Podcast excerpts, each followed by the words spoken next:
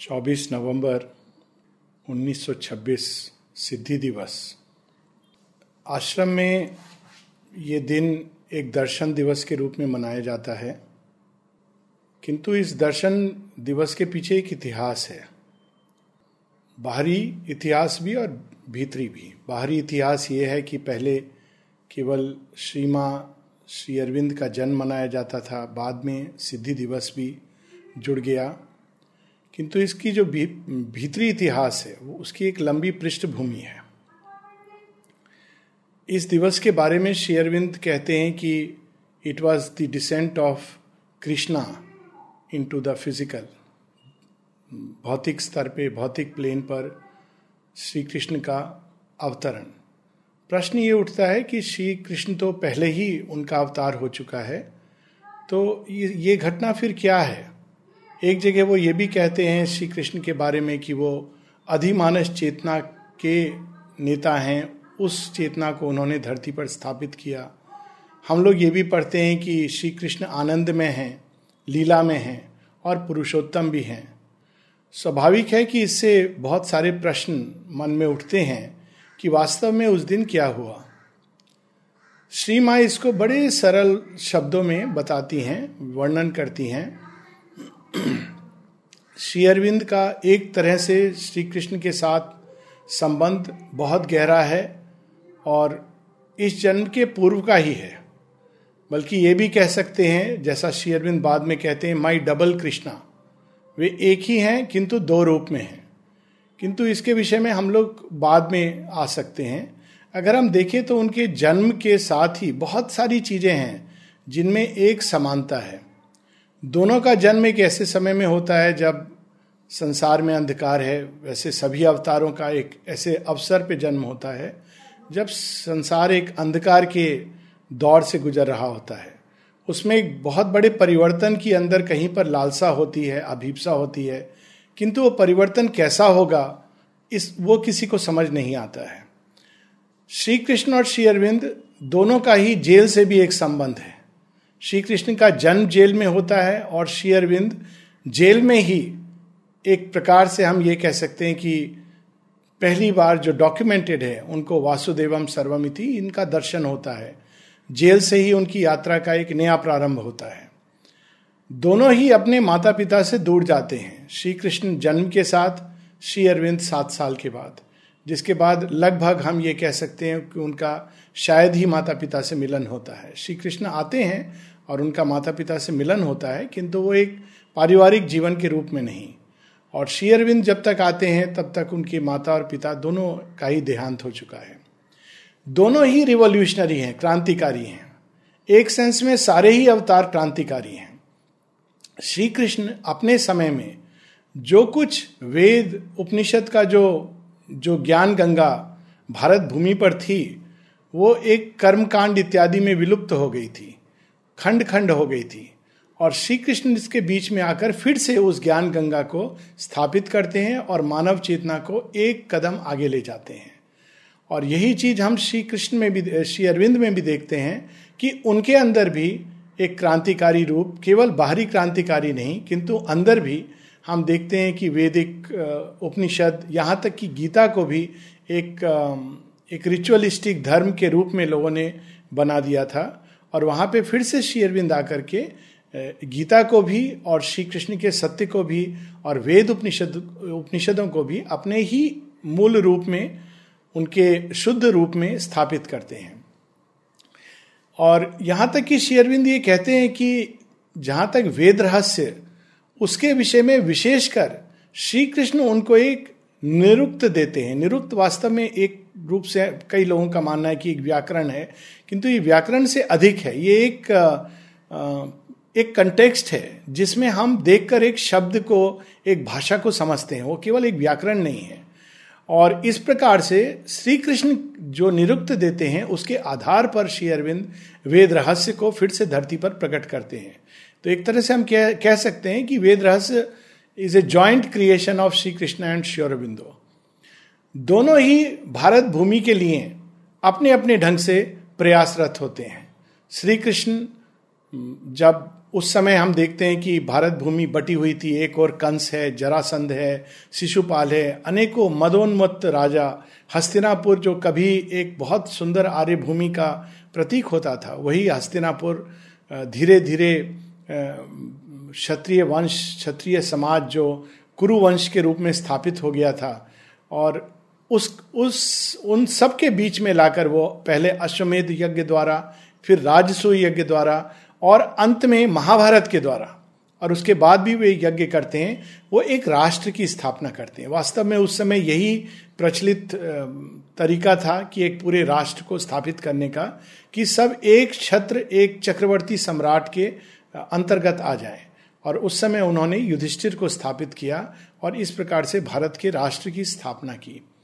श्री अरविंद भारतवर्ष में जो उस समय अनेकों प्रांतों में, अनेकों जाति, धर्म में खंड खंड बटा हुआ है और उसमें ब्रिटेन का असुर पूरी तरह राज्य कर रहा था, उस समय श्री अरविंद आकर भारत राष्ट्र की स्थापना वंदे मातरम के मंत्र को फिर से जगाकर और साथ ही भारत के मानचित्र में, भारत की भूमि में भारत माता का दर्शन कराकर फिर से एक राष्ट्र को जिसमें अनेकों धर्म, जाति, संप्रदाय के लोग हैं, उनको एक सूत्र में बांधते हैं।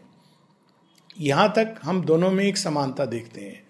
और भी आगे चलकर अगर हम श्री कृष्ण के गहराई में उतरें और उनके गीता के दर्शन को देखें, गीता के द्वारा उन्होंने जो कुछ दिया है तो उसमें वास्तव वास्तव में विश्व बंधुत्व का भी बीज स्पष्ट रूप से है।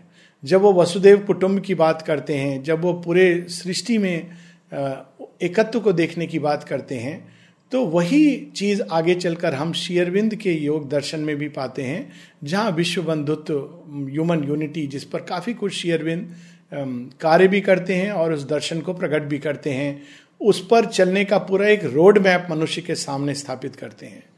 दोनों के जीवन में एक और बाहरी समानता है जो मुझे थोड़ी सी विचित्र लगती है या रोचक लगती है, और वो ये है कि दोनों ही अपनी मूल कर्म स्थली को छोड़कर कहीं और जाते हैं और वो कहीं और समुद्र के तट पर होता है। अब ये एक समानता एक रोचक है। ये नहीं कि कोई आवश्यक हो कि इसके पीछे कोई बहुत बड़ा रहस्य हो। श्री अरविंद भी अपनी कार्यस्थली जो उस समय कलकत्ता है, उसको छोड़कर पांडिचेरी समुद्र तट पर आते हैं। दोनों ही एक प्रकार से देखा जाए तो पूर्व या उत्तर से नीचे की ओर आते हैं। और एक पश्चिम में उत्तर की ओर और, श्री अरविंद पूर्व में उत्तर की ओर पश्चिम की दक्षिण की ओर दोनों ही दक्षिण की ओर आते हैं। तो ये एक बड़ी अद्भुत बात है। माता जी ने इसके विषय में एक छोटी सी बात कही है जो रोचक है अपने आप में। माँ को पर्वत पसंद थे और यदि उनके उनकी मर्ज़ी होती तो वो चाहती कि हिमालय में शायद आश्रम हो। किंतु श्री अरविंद को समुद्र पसंद था। ये समा कहती हैं कि ही लव द सी इसलिए वो स्वाभाविक रूप से यहाँ पर आश्रम की स्थापना हुई। श्री कृष्ण द्वारका स्थापित करते हैं, श्री अरविंद यहाँ पर, श्री अरविंद आश्रम और बाद में तत्पश्चात औरविल की स्थापना होती है। तो कई प्रकार की उनके एक यहाँ तक कि एक फॉरेन पावर से भी लड़ने का काली एक विदेशी शक्ति है, जिसके कारण श्री कृष्ण को जिसको हम बाहरी शब्दों में कहते हैं पलायन करना पड़ता है। शायद उस समय श्री श्री कृष्ण आदेश शब्द उन्होंने उपयोग नहीं किया, लेकिन ऐसा ही कुछ रहा होगा, क्योंकि उसी आदेश के कारण वो दूर द्वारका में जाकर स्थापित करते हैं एक नए साम्राज्य को। और श्री कृष्ण श्री अरविंद ब्रिटिश साम्राज्य, उसके उसके आतंक से, उसके आक्रमण से वो खोज रहा है श्री अरविंद को, वो चाहता है किसी भी तरह उनको फिर से एक बार जेल में या फांसी के फंदे पर हम ले जाएँ। और श्री अरविंद को एक अन्य कार्य करना था और वो अपने आंतरिक आदेश के आधार पर वो पांडिचेरी में आते हैं। कई बार कहने में श्री कृष्ण, श्री अरविंद एक ही मिल जाते हैं। कम से कम, मैं जब बात करता हूँ दोनों की तो दोनों कई बार मिल जाते हैं और ये सच है कि दोनों की चेतना वास्तव में एक ही है। ऐसे ऑन द गीता जिन लोगों ने भी पढ़ा है और गीता जी भी जिन्होंने पढ़ी है, वो स्पष्ट है कि वो ऐसा प्रतीत होता है कि जो गीता श्री कृष्ण ने एक शीघ्रता में अर्जुन को युद्ध क्षेत्र में दी और बहुत कुछ शायद उन्होंने नहीं कहा, केवल एक हिंट के रूप में छोड़ा है। और वही गीता का एक सेकेंड एडिशन अपने ही ऑथर द्वारा सेम ऑथर द्वारा, श्री कृष्ण के द्वारा ही, श्री अरविंद के रूप में वो धरती पर प्रकट होता है, जिन्होंने भी इन दोनों को पढ़ा है, ये स्पष्ट है। और माता जी इसके बारे में स्पष्ट करती हैं कि एसेज ऑन द गीता के द्वारा इनफैक्ट वो कहती हैं कि श्री कृष्ण की गीता धरती पर होने वाली एक अद्भुत घटना है जो मनुष्य को मुक्ति का और आनंद का मार्ग दिखाती है। और श्री अरविंद की एसेज ऑन द गीता के बाद उसी गीता का जो कार्य है, उसी गीता का जो प्रभाव है, जो शक्ति है, वो कहीं अधिक और प्रबल हो गई है। हम ये कह सकते हैं कि एसेज ऑन द गीता के आने के बाद, क्योंकि अब उसमें एक सुपरामेंटल टच है कालांतर में, आगत समय में, जब तक मनुष्य रहेगा, जब तक अभिप्सारत प्राणी रहेगा, तब तक गीता का महत्व रहेगा। यूँ तो ये बात पहले भी स्पष्ट थी, किंतु शेयरविंद ने इसको एक नया एक नई शक्ति, एक नई ऊर्जा प्रदान की है। साथ ही हम देखते हैं कि श्री अरविंद का, श्री कृष्ण के साथ जन्म से ही शायद एक प्रकार का संबंध है, जिसको हम उन्होंने बाहर कहीं नहीं प्रकट किया, किंतु माँ इसको प्रकट करती हैं। जब वे छोटी थी, तब से जब उनको अनेकों अनेक ऋषि मुनि मास्टर्स इनके संपर्क में आती थी अपने अंतरदर्शन में तो उनमें एक को वे कृष्ण कृष्ण कहती थी, जिनके साथ उनका संबंध बहुत ही घनिष्ठ हो जाता है। और जब वे श्री अरविंद का दर्शन करती हैं पहली बार 1914 में तो वे उनको स्मरण आ जाता है कि यही वो हैं जिनको मैं कृष्ण के रूप में देखती थी। इस बात की पुष्टि श्री अरविंद भी एक जगह संक्षेप में अपने एक पत्र में लिखते हैं कि श्री माँ जन्म से ही मुझे देखती थी काफ़ी जन्म से ही नहीं, कुछ कुछ वर्षों के बाद और वे मुझे कृष्ण के नाम से जानती थी। तो ये स्पष्ट है कि उस समय भी जब श्री माँ उनको देखती थी तो उनके सत्स्वरूप में देखती थी, श्री कृष्ण के रूप में देखती थी। ये एक पृष्ठभूमि है, और भी अनेकों अनेकों प्रसंग हैं इससे जुड़े हुए। किंतु श्री अरविंद, श्री कृष्ण का जीवन एक ना केवल समानांतर रेखाओं पर चलता है, बल्कि श्री कृष्ण का अधूरा कार्य ही एक प्रकार से श्री अरविंद पूरा कर रहे हैं। और वो अधूरा कार्य क्या है? अगर हम देखें श्री कृष्ण का जन्म और उससे जुड़ी हुई घटनाएँ तो वो है धरती पर आनंद की स्थापना करना। श्री अरविंद भी अपने एक पत्र में स्पष्ट करते हैं कि to bring down the divine love and ananda is the very purpose of yoga उसी लिए धरती बनी है। एक जगह वो बिल्कुल स्पष्ट रूप से कहते हैं बुद्ध की धारा से जुड़े हुए जो परंपराएँ हैं और बाद में मायावाद, उसने इस सृष्टि को एक एक छलना या एक तृष्णा का परिणाम, कामना का परिणाम इस प्रकार से देखा। किंतु श्री अरविंद और श्री कृष्ण दोनों ही इस सृष्टि को वास्तव में एक आनंद के प्रकटन की, के रूप में देखते हैं। श्री कृष्ण तो स्वयं आनंद में है और उनकी लीला भी आनंद में है। किंतु ये भी स्पष्ट है कि उस समय उस समय आनंद स्थापित होने के लिए मनुष्य तैयार नहीं था। यहाँ तक कि गोप गोपियाँ भी तैयार नहीं है। शायद केवल एक राधा रानी, माँ राधा वो तैयार हैं। कई बार लोग कहते भी हैं कि राधा वास्तव में थी कि नहीं थी। जब माँ से ये प्रश्न पूछा गया था तो माँ कहती हैं surely she has lived and continues to live तो इससे अधिक और हिंट क्या मिल सकता है दोनों के एक होने में?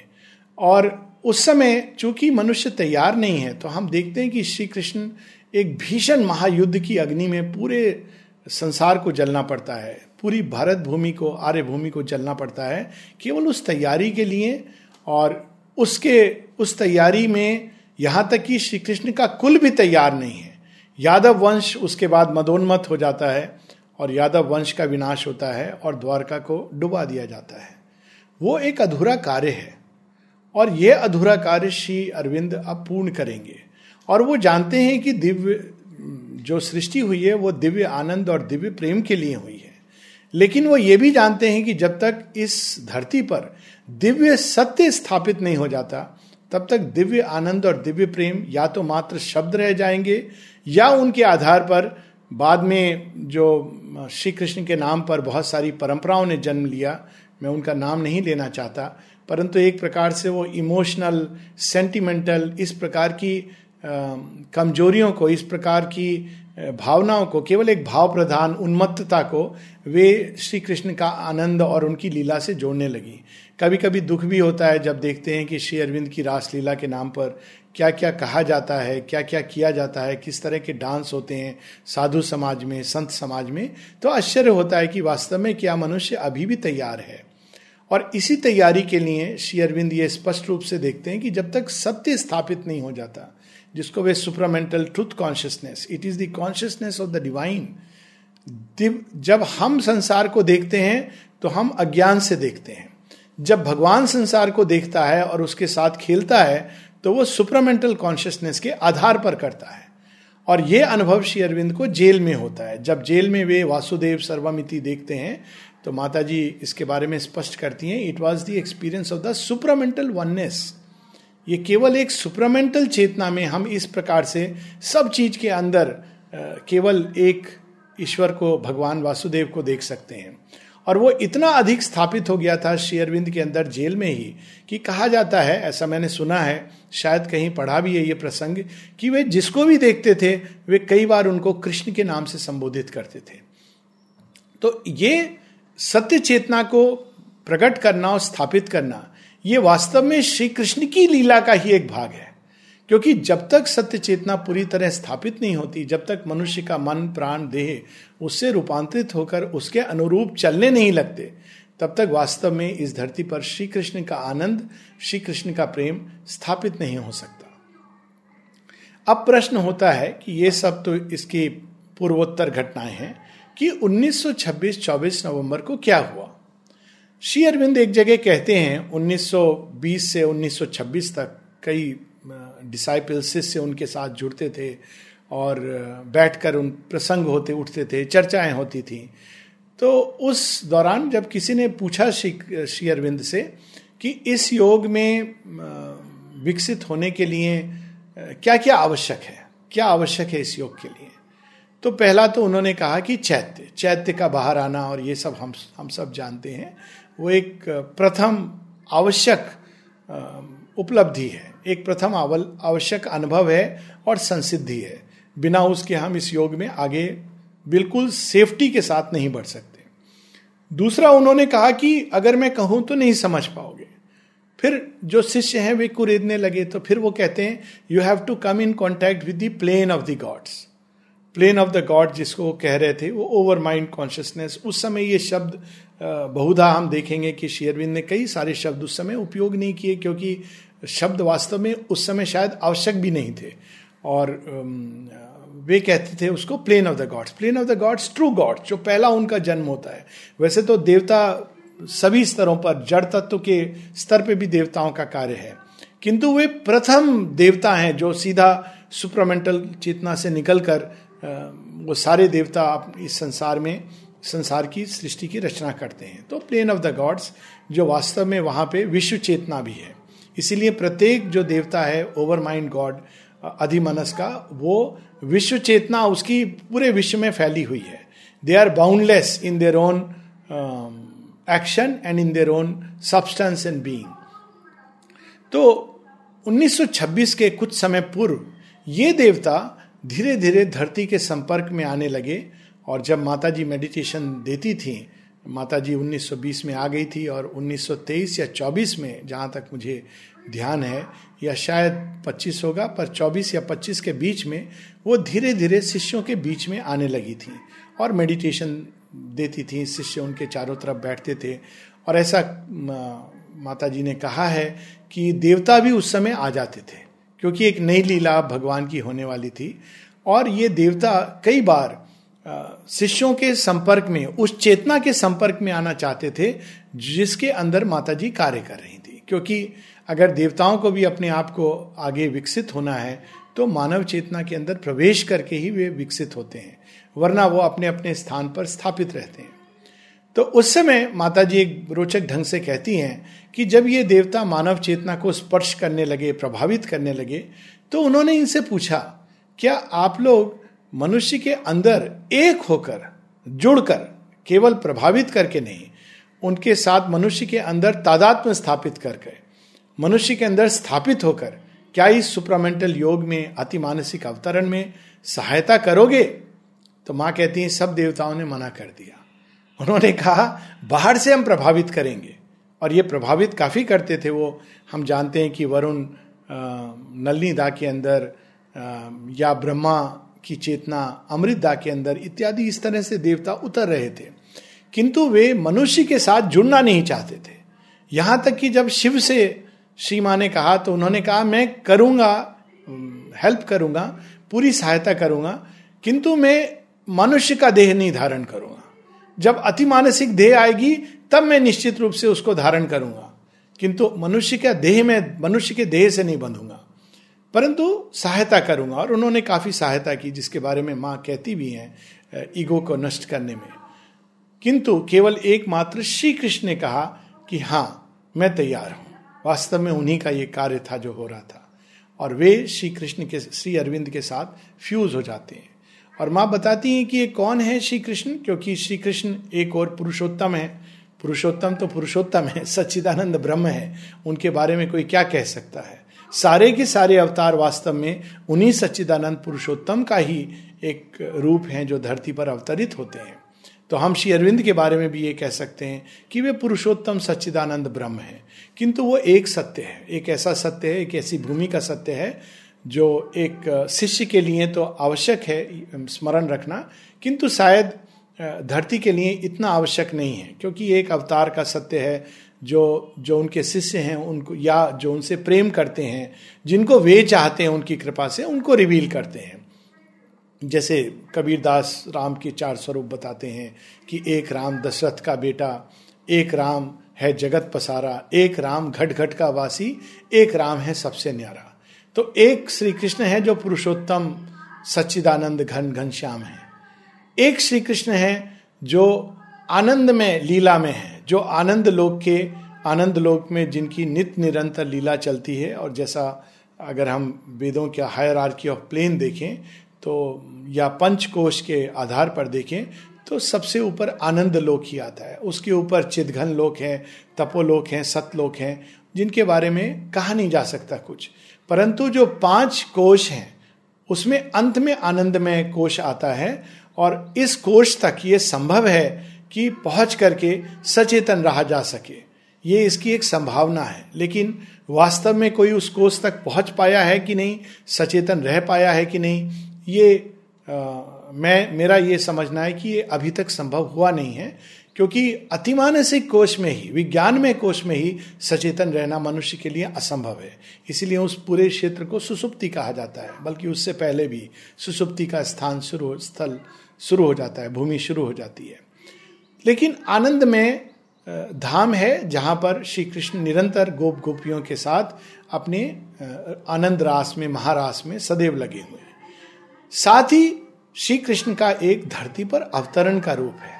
और उस रूप में वही जो पुरुषोत्तम सच्चिदानंद हैं, वही जो आनंद में है, उस रूप में वे अधिमानस चेतना को धरती पर प्रकट करते हैं। और वहाँ पे वो अपना स्टेशन ऑफ़ कॉन्शियसनेस वो अपनी भूमि वहाँ पर स्थापित करते हैं और वहाँ से वो मनुष्य को और धरती को प्रभावित करते हैं। और वह चेतना, वह श्री कृष्ण जिसको हम ये भी कह सकते हैं कि श्री कृष्ण की अवतार की जो पर्सनालिटी है वो उनका पुरुषोत्तम सच्चिदानंद स्वरूप नहीं, वो वैसे ही वो एक अवतार, लेकिन अवतार के रूप में जो उन्होंने एक पर्सनालिटी प्रकट की, जो धरती के साथ जुड़ गई, और जैसा कि अवतारों के साथ होता है कि वे पृथ्वी को छोड़कर कभी नहीं जाते तो श्री कृष्ण की उस पर्सनालिटी से अनेकों अनेकों योगी, ऋषि, मुनि संपर्क में आते रहे, और उस द्वार से वे सच्चिदानंद को प्राप्त होते रहे। वे श्री कृष्ण वह पर्सनालिटी व्यक्तित्व श्री कृष्ण का, जो अवतार श्री कृष्ण, जो मानव रूप में आए, वह व्यक्तित्व, वह पर्सनालिटी श्री अरविंद के अंदर पूरी तरह जाकर उनके जड़ तत्व में, उनकी देह से जुड़ जाता है। ये घटना उस दिन घटित होती है। कई लोग इसके बाद ये सोचते हैं, जब ये कहा जाता है कि इसके आगे श्री अरविंद सुप्रामेंटल में चले गए, और सुप्रामेंटल क्योंकि तब तक श्री अरविंद के चार प्रमुख संसिद्धियाँ हो चुकी थी। पहली थी जो निर्वाण प्राप्ति, जो योगी लेले के संपर्क में आने पर होता है। यहाँ भी एक बड़ा रोचक श्री अरविंद और श्री कृष्ण के बीच में हम एक समानता देखते हैं। श्री कृष्ण को ऋषि घोर, छांदोग्य उपनिषद में जो वर्णन आता है, वो एक या दो वाक्य कहते हैं। यज्ञ यज्ञ के बारे में बताते हैं। और साथ ही कहते हैं, तुम अविनाशी हो, तुम अनचेंजेबल, इम्यूटेबल हो, अक्षर हो और इसको स्मरण रखने को। और ऐसा कहा जाता है, श्री अरविंद कहते हैं कि इस एक वाक्य से श्री कृष्ण को ब्रह्म ज्ञान, ब्रह्म निर्वाण की प्राप्ति होती है। बड़े सुंदर ढंग से छांदोग उपनिषद में ये नहीं लिखा गया कि उनको निर्वाण की प्राप्ति या ब्रह्म ज्ञान की प्राप्ति हुई। हमको शब्दों में नहीं उलझना चाहिए। छांदोक उपनिषद अगर उसके इंग्लिश ट्रांसलेशन जो मुझे याद है, वो कहती है ही बिकेम थर्स्टलेस प्यास चली गई। तो प्यास हर स्तर पे हर भूमि पर कामना शून्य हो जाना आ, मन के अंदर अनेकों प्रकार के प्रश्न उहाप हो ये सब शांत हो जाना और वो अभिप्सा क्योंकि जो अभिप्सा जो खोज करती है वो खोज की परिसमाप्ति परिपूर्णता प्यास का चले जाना। मुझे ये बहुत सुंदर शब्द लगा ही बिकेम थर्सलेस तो ये श्री कृष्ण की घटना है घोर ऋषि के साथ। श्री अरविंद इसी प्रकार से योगी ले ले आते हैं और योगी ले ले उनको एक निर्देश देते हैं कि विचार आएँगे और इन विचारों को तुम दूर हटाते हटाते चले जाओ। और वे भी इस एक सूत्र को पकड़ करके ब्रह्म निर्वाण में लीन हो जाते हैं। और फिर वे योगी लेले से कहते हैं कि अब मैं किस आधार पर कर्म करूँ? क्योंकि सब कुछ कामना शून्य हो जाते हैं विचार शून्य हो जाते हैं एब्सोलूट स्टिलनेस तो वो भी उनको कहते हैं कि अब तुम इस शून्यता में अपने हृदय के अंदर देखो और वहाँ पर जो भी निर्देश आएगा उसके अनुसार कार्य करो। तो ये एक समानता हम देखते हैं। ये श्री अरविंद के जीवन में पहला मेजर अनुभव। उसके पहले और उसके बाद में अनेकों सिद्धियाँ और संसिद्धियाँ हैं जिनकी हम बात नहीं कर रहे हैं। उसके बाद वासुदेवम सर्वमिति, जिसको श्री कृष्ण गीता की एक उच्चतम संभावना, उच्चतम पॉसिबिलिटी मानव चेतना की, वो वो भी श्री अरविंद उस सिद्धि को प्राप्त करते हैं। फिर तीसरा, जब पर ब्रह्म का अनुभव और पर ब्रह्म में नित्य निरंतर अनेकों घंटों तक निवास करना, जिसकी बात वो 1920 में बरिंदा को अपने पत्र में करते हैं। और फिर ये 1926 की घटना, जिसको सिद्धि दिवस कहा गया। अब इसको हम सिद्धि दिवस क्यों कहते हैं? क्योंकि शेयरविंद के योग में सिद्धि तो वास्तव में सुपरामेंटल सिद्धि है। एक सेंस में अगर देखा जाए तो सुपरामेंटल के पहले अतिमानस सिद्धि के पहले, क्या संभव था? अधिकतम मनुष्य चेतना के लिए।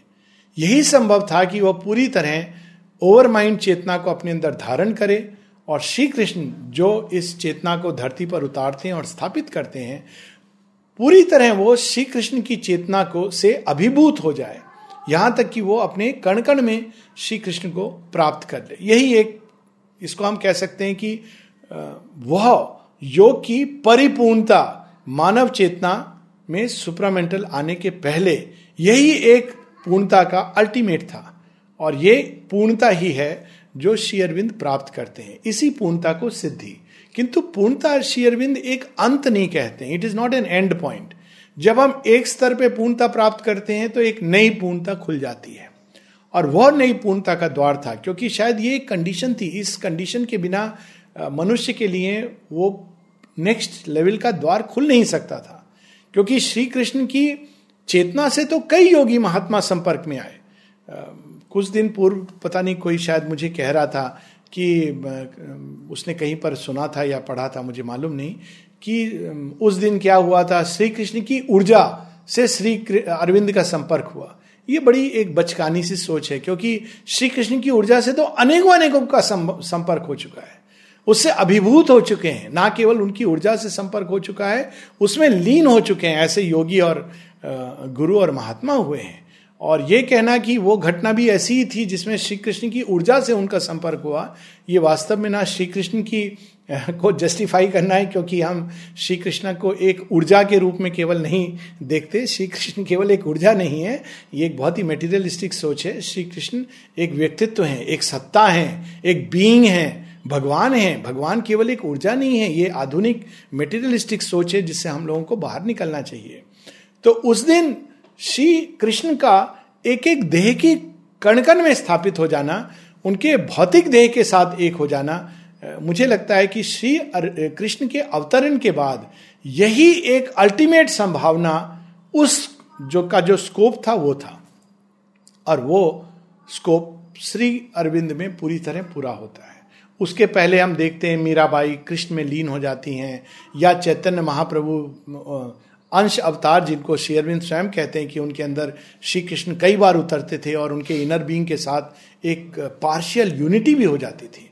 और ये एग्ज़ाम्पल वो देते हैं कि अवतार में और एक विभूति में या अंश अवतार में क्या अंतर होता है। किंतु पूरी तरह देह के अंदर तक स्थापित हो जाना ये पहली बार होता है। तो मेरा ये समझ, मेरा ये मानना, ये प्रश्न किसी से, किसी ने कहा, पूछा नहीं कि इसको सिद्धि दिवस क्यों कहा जाता है। जहाँ तक मुझे याद है, किसी ने इस रूप में नहीं पूछा। हाँ कहा जाता है क्योंकि श्री कृष्ण की चेतना, परंतु सिद्धि, ये शब्द का उपयोग क्यों होता है? तो मेरी मेरी जो अंडरस्टैंडिंग है या जो रेवलेशन है, वो ये है कि यही वो सिद्धि है जो मनुष्य के लिए संभव थी श्री कृष्ण के आने के बाद। और वो सिद्धि श्री अरविंद में पहली बार पूर्णता को प्राप्त करती है। जब ये पूर्णता को प्राप्त करती है, तब नेक्स्ट लेवल का द्वार खुलने की संभावना खुलती है और श्री अरविंद इसको स्पष्ट कहते हैं then it was possible for the super mind doors to open क्योंकि अगर भौतिक चेतना अभी तक ओवर माइंड की चेतना को ही नहीं रिसीव कर पाई है तो वो आगे चलकर सुपर माइंड की चेतना को कैसे रिसीव करेगी? इसको हम ऐसे भी एक कोरिलेट कर सकते हैं, जो मैंने सिद्धि की बात कही, कि कुछ ऐसी ही प्रोसेस अब सुपरमेंटल चेतना के साथ भी होगी। श्री कृष्ण के अवतरण के बाद कई योगी, ऋषि, मुनि श्री कृष्ण की चेतना के साथ संबंध, संपर्क में आए, जिससे कई हद तक उनके मन, प्राण इनर बीइंग में काफ़ी कुछ बदला, हम कह सकते हैं एक प्रकार का रूपांतरण हुआ। हालाँकि रूपांतरण शब्द एक स्पेसिफिक वर्ड है, जो सुपर माइंड के कंसेंट उसी के कंटेक्स्ट में यूज़ करना चाहिए, क्योंकि रूपांतरण रूप का परिवर्तन। किंतु फिर भी निश्चित रूप से इनर बीइंग पर श्री कृष्ण की जो छाप पड़ी, उसमें जो भक्ति का प्रभाव हुआ, मनुष्य जो ब्रह्मभूत उसने होना सीखा, ये सब चीज़ें श्री श्री कृष्ण के अवतरण के बाद हुई। किंतु उनका काम तब तक समाप्त नहीं होता है, जब तक लगभग चार हज़ार पाँच सौ वर्ष के बाद जब श्री अरविंद पूरी तरह उसको देह में धारण करते। तो मेरा ये जो मानना है, कुछ ऐसी बात माता जी ने कही है कि it will take few thousand years for the physical transformation under the supramental influence कई लोग कहते हैं कि, अरे, ऐसा कैसे?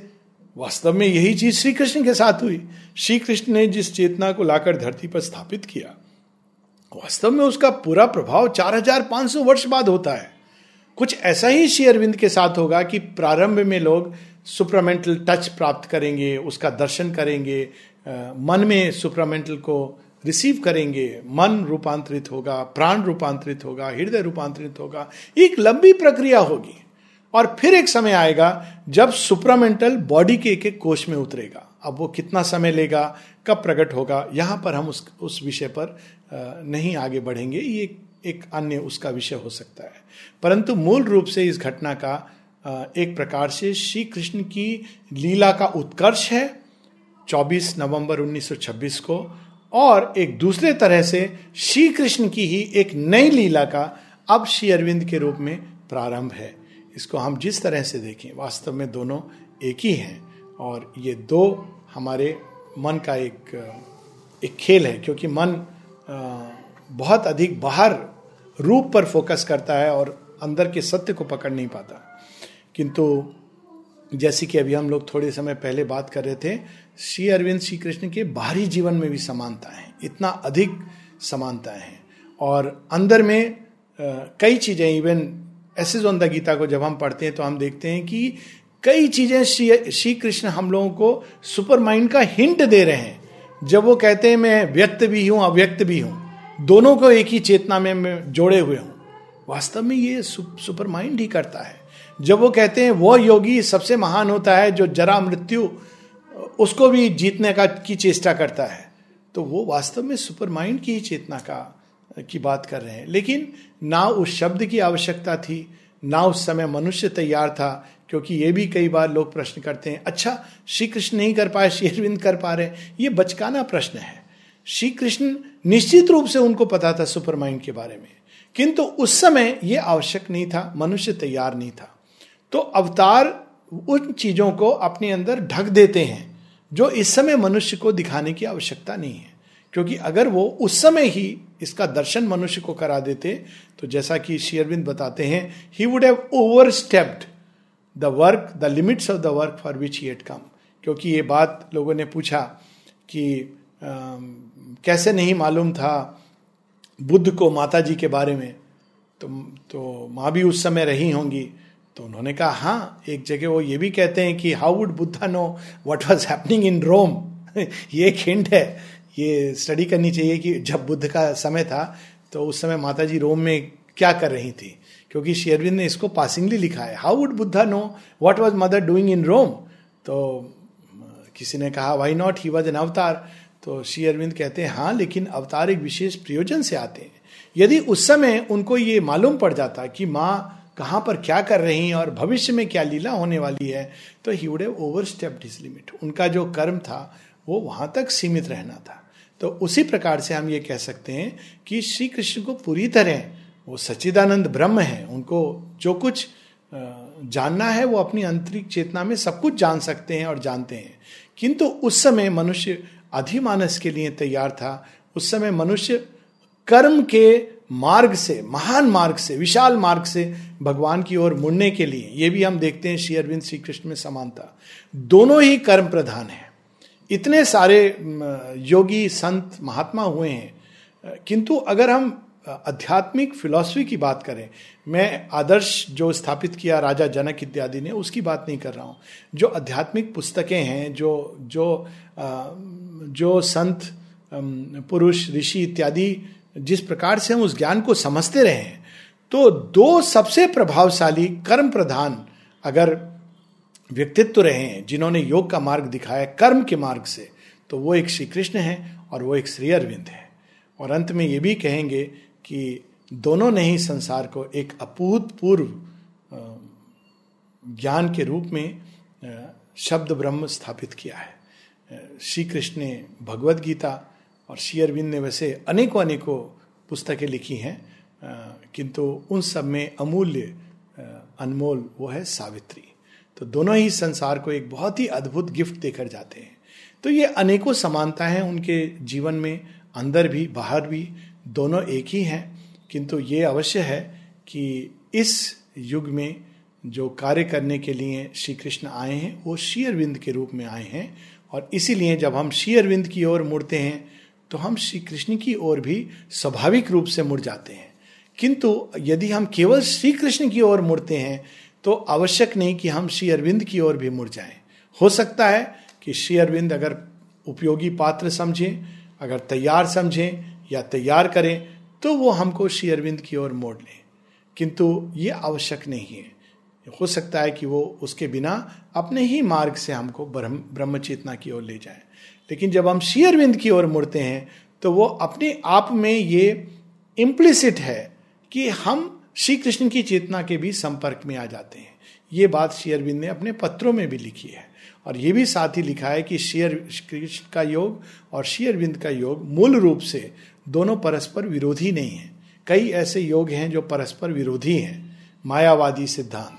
किंतु ये दोनों योग परस्पर विरोधी नहीं है। श्री कृष्ण का योग गीता एक बहुत सुंदर तैयारी है श्री अरविंद के योग के लिए। एक छोटी सी कविता है, जिसको मैं पढ़ना चाहूँगा। और जब इसकी बात हुई थी आज इस रिकॉर्डिंग की तो श्री अरविंद के प्रसाद से या श्री कृष्ण की कृपा से जो भी हम कह लें जैसे श्री अरविंद ने कहा था कि जो निर्वाण की प्राप्ति said I did not get it by my effort but by the grace of the guru और ऑफ़ कृष्णा एंड काली तो ये उन्हीं की कृपा से जो एक ही हैं शायद कल ही या परसों ये कविता मुझे मिली। ये बनमाली, साधु बनमाली, वो एक जज थे हाई कोर्ट के, जिन्होंने बाद में एक प्रकार से सन्यास का, उन्होंने सब कुछ त्याग दिया। सन्यास हम नहीं कह सकते क्या कर रहे थे वो, इसके बारे में मुझे नहीं मालूम है। किंतु वो एक साधु के रूप में नर्मदा के तट पर कुटी बनाकर निवास करने लगे। और उनको ये अंतरदर्शन हुआ कि श्री अरविंद और श्री कृष्ण एक ही हैं। उनको इस एक सत्य का इन दोनों रूपों में दर्शन हुआ। और उन्होंने एक कविता लिखी, जिसको इंग्लिश में भी ट्रांसलेट हुई है, और उन्होंने श्री अरविंद के पास ये कविता भेजी। और श्री अरविंद ने इस कविता के विषय में पुष्टि की कि जो उनको दर्शन हुआ वो सही हुआ। तो एक प्रकार से इस कविता के ऊपर श्री अरविंद का स्टैंप है और इस बात पर वो फूले नहीं समाते थे और कहते थे कि देखो, मैंने श्री अरविंद से कबूल करवाया कि वे श्री कृष्ण ही हैं।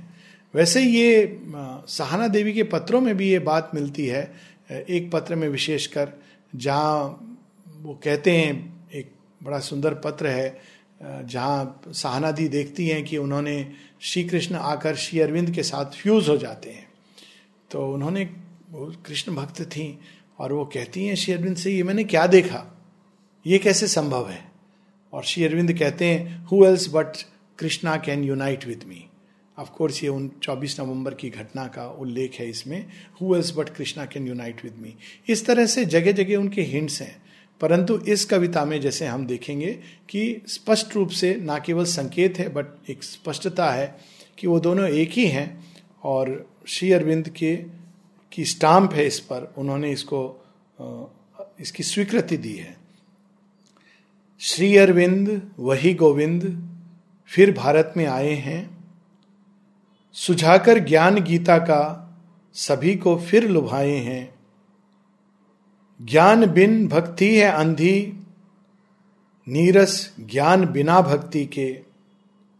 कर्म बिना दोनों निष्फल हैं, यहाँ मेला लगाए हैं।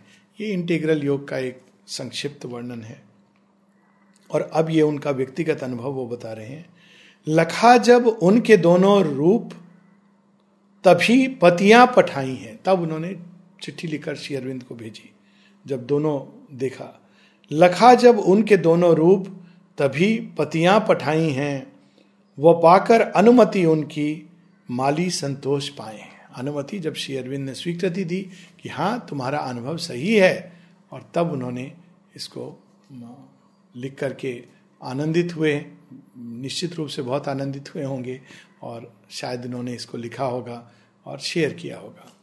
अंत में सावित्री की कुछ पंक्तियाँ, इसमें जगह जगह श्री कृष्ण का वर्णन आता है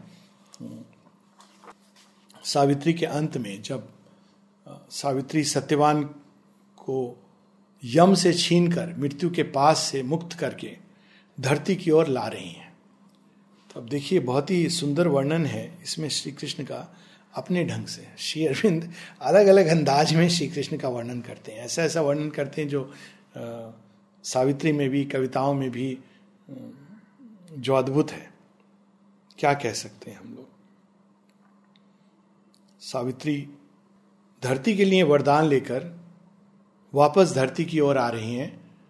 अपने ही हाथों में सत्यवान की आत्मा को समेट कर सुरक्षित रखे हुए। अभी मैं इस, इसके विस्तार में नहीं जा रहा हूँ। I am feeling very tempted to go into this वो एक अन्य विषय है। किंतु एक वर्णन the measure of that subtle music ceased subtle music है भगवान की वाणी वरदान में वाणी down with a hurried, swimming, floating laps through unseen worlds and bottomless spaces forced. Sank like a star the soul of Savitri. Page 711. Amidst a laughter of unearthly lyres, she heard around her nameless voices cry. Triumphing in innumerable sound जैसे वो नीचे आ रही हैं सावित्री वैसे वैसे अनेकों अनेकों वाद्य ध्वनिया सूक्ष्म जगत की उच्चतम जगत की उच्चतर जगत की वे सब सुनाई दे रही हैं शायद ये एक ट्रायम्फ सॉन्ग है विक्ट्री का सॉन्ग है a choir of rushing winds to meet her came उनका आगमन करने के लिए अनेकों ऊर्जाएँ, अनेकों अस्तित्व, अनेकों सत्ताएँ आ रही हैं। She bore the burden of infinity and felt the stir of all ethereal space अब कौन आ रहा है उनके साथ? वो है और सत्यवान है। ये तो हम लोग जानते हैं, लेकिन कोई और भी है जो उनके साथ आ रहा है। A face was over her which seemed youth symbol of all the beauty eye see not crowned as with peacock of plumes of gorgeous hue framing a sapphire whose heart disturbing smile insatiably attracted to delight, voluptuous to the embraces of her soul. रोए खड़े हो जाते हैं इन पंक्तियों को पढ़कर उनके साथ कौन आ रहा है एक फेस देखती है वो जो नित युवा है चिर यौवन है इम्प्लेकेबली स्वीट इतना मधुर है कि उसका वर्णन नहीं किया जा सकता। इतना अधिक सौंदर्य है, ऐसा सौंदर्य जिसको आँखें देख नहीं सकती। Symbol of all the beauty eye see not. वो मूर्त रूप हो गया है उस मुखारविंद के रूप में। Crowned as with peacock plumes of gorgeous hue उनके मस्तक पर मोर पंख मोर के भिन्न भिन्न अनेकों रंग, मोर पंख कई रंगों का, इस प्रकार से उस, वो मस्तक है, वो भाल है। फ्रेमिंग ए सेफायर उस heart disturbing smile Shri Krishna की यदि कोई चीज़ सबसे अधिक लुभावनी है, वह है उनकी मुस्कान। हार्ट डिस्टर्बिंग स्माइल क्यों डिस्टर्बिंग है? शेरविंद यहाँ पे डिस्टर्बिंग वर्ड क्यों यूज़ करते हैं? क्योंकि एक बार उस मुस्कान को जिसने देख लिया या अनुभव कर लिया, वो फिर किसी चीज़ से संतुष्ट नहीं होता है डिस्टर्ब कर देती है। जैसे हम किसी से प्रेम में पढ़कर डिस्टर्ब हो जाते हैं। क्यों डिस्टर्ब में हो जा, हो जाते हैं? क्योंकि फिर दिन रात हम उसी को प्राप्त करना चाहते हैं। उसी प्रकार से एक बार श्री कृष्ण की स्माइल वो मुस्कान मनुष्य को छू लेती है तो फिर वो कुछ भी पाले, वो सेटिस्फाइड नहीं होगा। वो फिर से उसी मुस्कान को ढूंढेगा। इसलिए heart disturbing smile. Insatiably attracted to delight इसी इसी बात की फिर से पुष्टि हो रही। इनसेटिएबली वो तो थर्स्टलेस हो गए, लेकिन मनुष्य के अंदर एक ऐसी प्यास जगा देते हैं, जो बुझ नहीं सकती। जितना आनंद देते जाओ, और अधिक आनंद, और अधिक आनंद। एक जगह श्री अरविंद श्री अरविंद, श्री कृष्ण के कई अनेकों एक ये भी प्रसंग है। वो कहते हैं, किस कृष्ण के बारे में मैं बात करूँ? वह श्री कृष्ण, जो कई सारे वर्णन करते हैं, और फिर कहते हैं वो श्री कृष्ण, जिनके साथ, जिनके आलिंगन में मैं इतना आनंदित होता था, और इसको एक एफोरिज्म में भी कहते हैं, इतना आनंदित कि I got tired of his embraces इतना अधिक आनंद। श्री माँ भी इसकी बात करती हैं कि जब वो टहलती थी, और श्री कृष्ण उनके साथ चलते थे। फिर श्री अरविंद एक लंबा प्रसंग है। और फिर जब वो कहने लगी तो बहुत आनंद है, बहुत आनंद है इसमें। उसके पहले वो कहती, जब मैं कभी कभी बहुत सारा दिन भर का काम तो मैं आती थी और शैया पर जब बैठती थी तो वहाँ पर श्री कृष्ण बैठे होते थे। और फिर वो कहती थी, कहती हैं कि मैं उनके कंधे पर अपना सिर रखकर थोड़ी देर विश्राम कर लेती थी। और फिर माँ कहती हैं कि मुझे मालूम था कि it was one way of Sri Aurobindo revealing himself showing himself Shri Arvind जब वो आनंद में रूप में प्रकट होते थे, जब वो श्री माँ जगत जननी जो लीला कर रही हैं, उनको कौन विश्राम दे सकता है? किंतु कुछ क्षण के लिए उनको वो अपने ही अंदर एब्जॉर्ब करके विश्राम देते थे तो वो श्री कृष्ण के रूप में माँ के सामने प्रकट होते थे।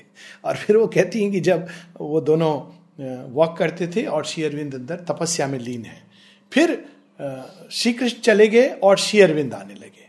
फिर उन्होंने कहा, इतना आनंद, कौन ये सब कार्य करे? आश्रम और इतने सारे साधकों का इतना आनंद। तो श्री अरविंद चले गए। उन्होंने कहा, no no more, not now, क्योंकि फिर जो कार्य करने के लिए जगत जननी माँ आई हैं it will go in a different direction. तो फिर माँ कहती हैं ये बड़ा सुंदर है। माँ कहती है अच्छा कोई बात नहीं है। I will call the supreme after all supreme ही है जो श्री कृष्ण है और श्री अरविंद है। तो वो सुप्रीम का आह्वान करती हैं और माँ कहती हैं, फिर सुप्रीम आगे। और माँ बड़े सुंदर ढंग से इस प्रसंग को अंत करती हैं। First Krishna then Sri Aurobindo then the supreme so यहाँ पर हम देखते हैं insatiably attracted to delight voluptuous to the embrace of her soul जितना एम्ब्रेस करो नॉर्मली जब हम आलिंगन करते हैं तो अंदर जो प्रेम की जो भूख है, वो तृप्त होती है। ये एक ऐसा आलिंगन है भगवान का कि वोलपचुअस और अधिक फुलनेस को प्राप्त करती है, और बढ़ती है, और अधिक विशाल होती जाती है। और फिर कृष्ण और काली काली का, श्री अरविंद कृष्ण और काली को एक ही सत्य के दो रूप। जैसे शिव के साथ हम सती और पार्वती, ये दो रूप देखते हैं। श्री कृष्ण के साथ काली और राधा, ये श्री श्री अरविंद बताते हैं रिवील करते हैं। काली वो रूप है जो युद्ध क्षेत्र में खड़ा होकर हम लोग सब जानते हैं कि द्रौपदी काली का ही अवतार थी और उनकी आवश्यकता थी, उस कार्य के लिए जो श्री कृष्ण करने आए थे। वो श्री कृष्ण के साथ रहती हैं। राधा माँ पाशर्व में है। उसी प्रकार से श्री अरविंद के योग में भी उनकी साधना के प्रारंभ में कृष्ण और काली, ये दोनों एक ही रूप में आते थे। अब वही जो यूथफुल फेस है इम्प्लेकेबली स्वीट है, और वोलपचुअस डिलाइट है changed in it shape yet rapturously the same मुख बदल जाता है, लेकिन उतना ही आनंदित, आनंद देने वाला है।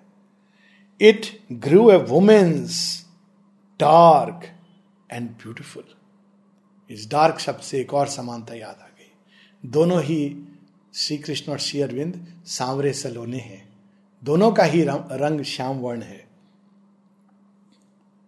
It grew a woman's dark and beautiful like a moon night with drifting star gemmed clouds a shadowy glory and a stormy depth glory किंतु अंधकार में कूद पड़ी हैं, इसलिए उस पूरे अंधकार को वो जो गौरी हैं, वो जो आनंद में है, वो अंधकार में कूद जाती हैं और उस अंधकार को अपनी देह अंदर सब कुछ एब्जॉर्ब कर लेती हैं तो वो काली हो जाती है, श्यामा हो जाती है। इसीलिए stormy depth shadowy glory glory है क्योंकि वो जगत जननी माँ है, किंतु वो शेडो के साथ एक हो जाती है। Turbulent in will and terrible in love Kali का वर्णन।